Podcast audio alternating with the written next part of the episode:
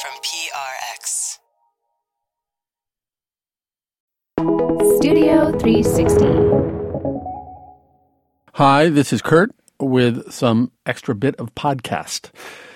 It sure seems like one of the ways we're going to remember 2016 is as a year in which we lost some genuinely great groundbreaking musicians Prince, David Bowie, Leonard Cohen. And then last week, somebody who's not quite a household name, but was a beloved legend in New York City, where I am and we do this show Sharon Jones.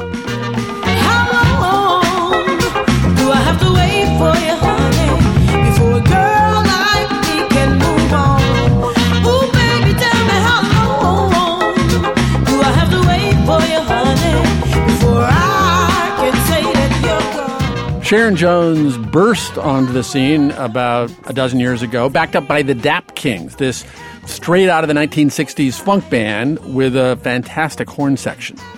And Sharon, tiny five foot tall Sharon, had all the funk and charm and spark of James Brown.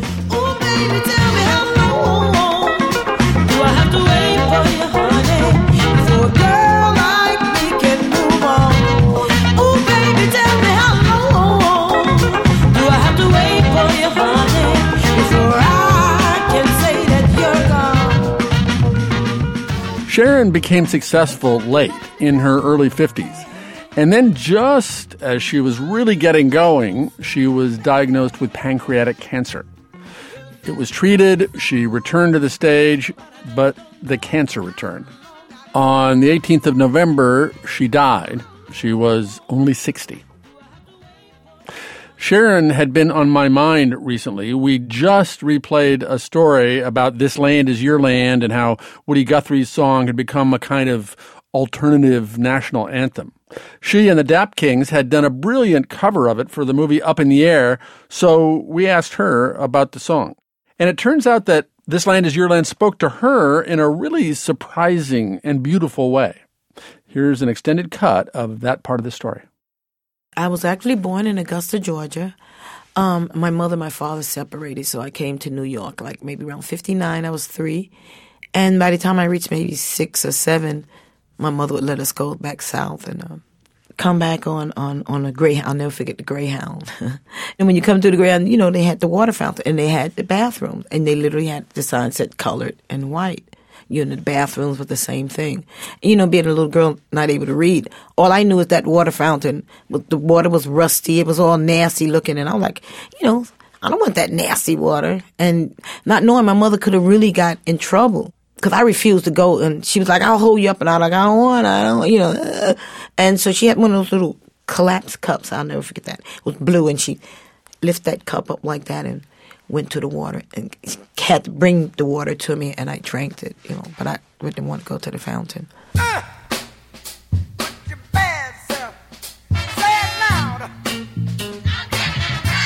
Then thank God that um James Brown came out with that song. You know, I was much older, but when he came out with that "Say It Loud," I'm black and I'm proud. Um, that made me look in the mirror at myself and, and start saying, "Yeah, that's right. I'm black, but I'm but I'm proud." You know, and and, and that had a big impact on me too.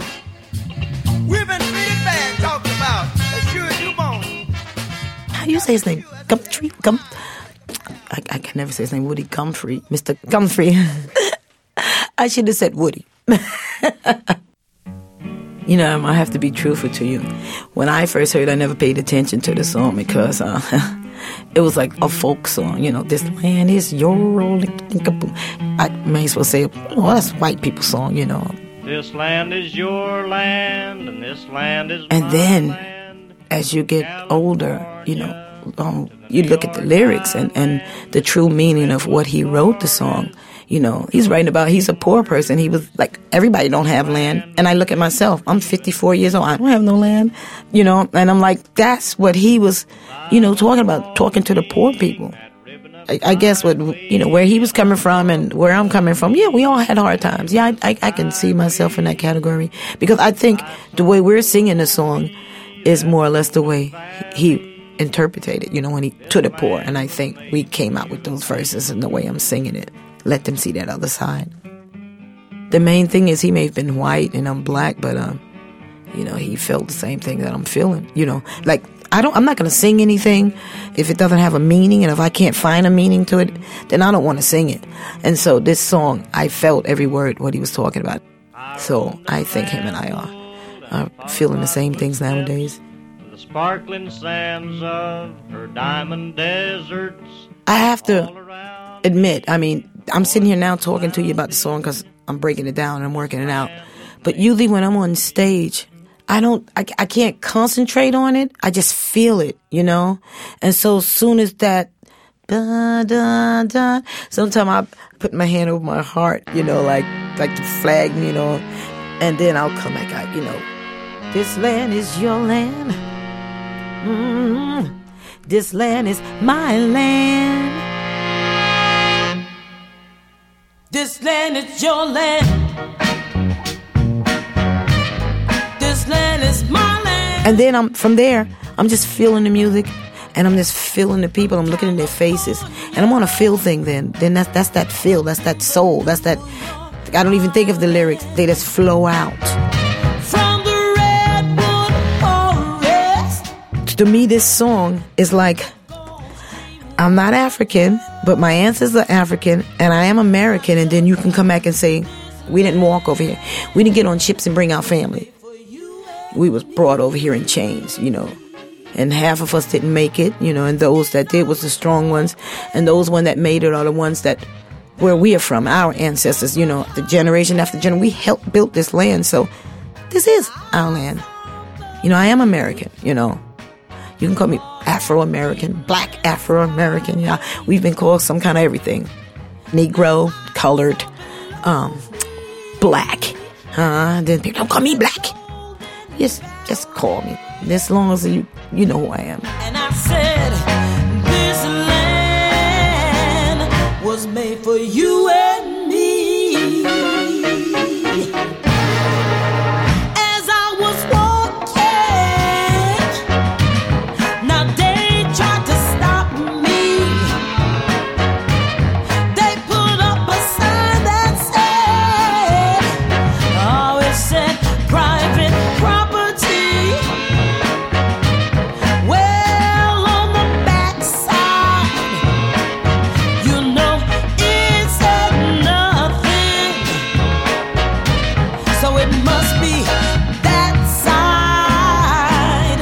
was made for you and me.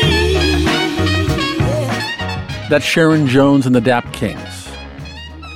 One of the things about the band is that although they dress in these sharp suits and wear hats and sunglasses, they are young, and a lot of them are white guys. Contrast that with the star of the show, a foot shorter, decades older, but with several times the energy. She was really incredible and insatiable. She and the band came by the studio back in 2007, and we talked then about how she'd broken into the music business. They told me I didn't have the look. I was a little too dark skinned, a little too uh, short, a little too fat. You know. So was that Simon Cowell uh, of real life telling you you're not the American Idol? It wasn't Simon, but it was someone back in the day. Yeah. And you sang in a church choir. Yes, I've I've I've directed and sang with like three or four choirs at my church. And your your day job for a long time was a was a corrections officer at Rikers Island, the New York Yeah. prison. Yeah, a couple of years there. I spent a little time at Rikers. What was that like? Was an experience. Yeah, I a was good, with- a good one. Yeah, you know, some bad, some good. I was with the uh, men, um, So you were a guard to to, to men. bad men. Yeah, little little bad boys. So so how did you hook up with the Dap Kings?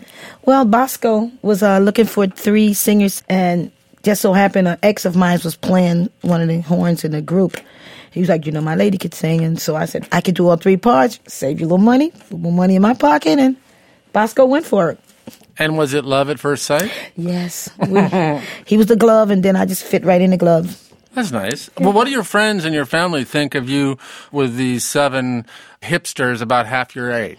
You know, the family didn't have to say too much. I think, you know, I put my own foot in my mouth because I said, like, what do these little young white boys know about funk music? And so I had to pull the foot, you know, socket, everything right out of my mouth. It's like it's like a subplot from the Blues Brothers or something, isn't Yeah, it? Yeah, you know, you got the glasses and everything. I think so.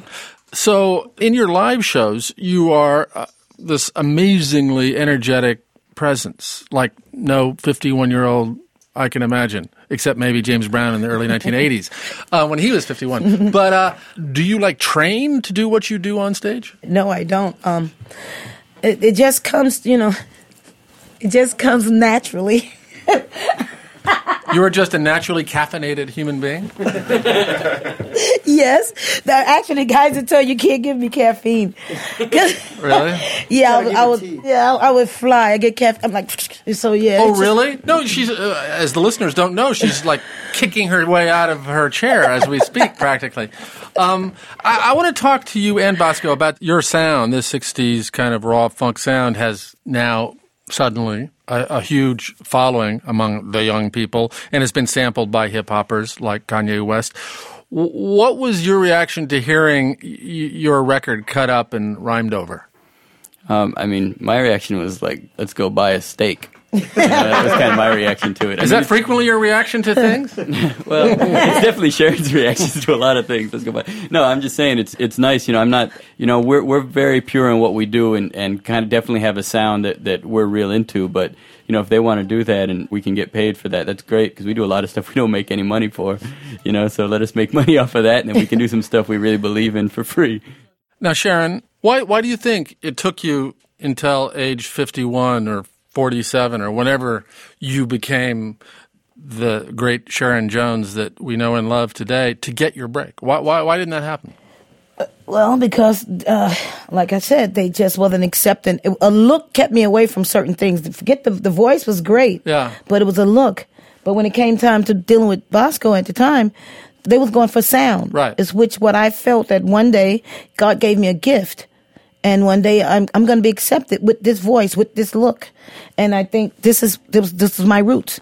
The music I fit right in, um, and I I grew up with this music, so I'm here Well, you're here, and, and I don't have to pretend. I'm I'm for real in this. I'm, we we do things natural. well, since you're here, will you play another song Of course. from your new album, hundred days, hundred nights, which is going to be the title track? Oh yes, yes. That's a little bit about me.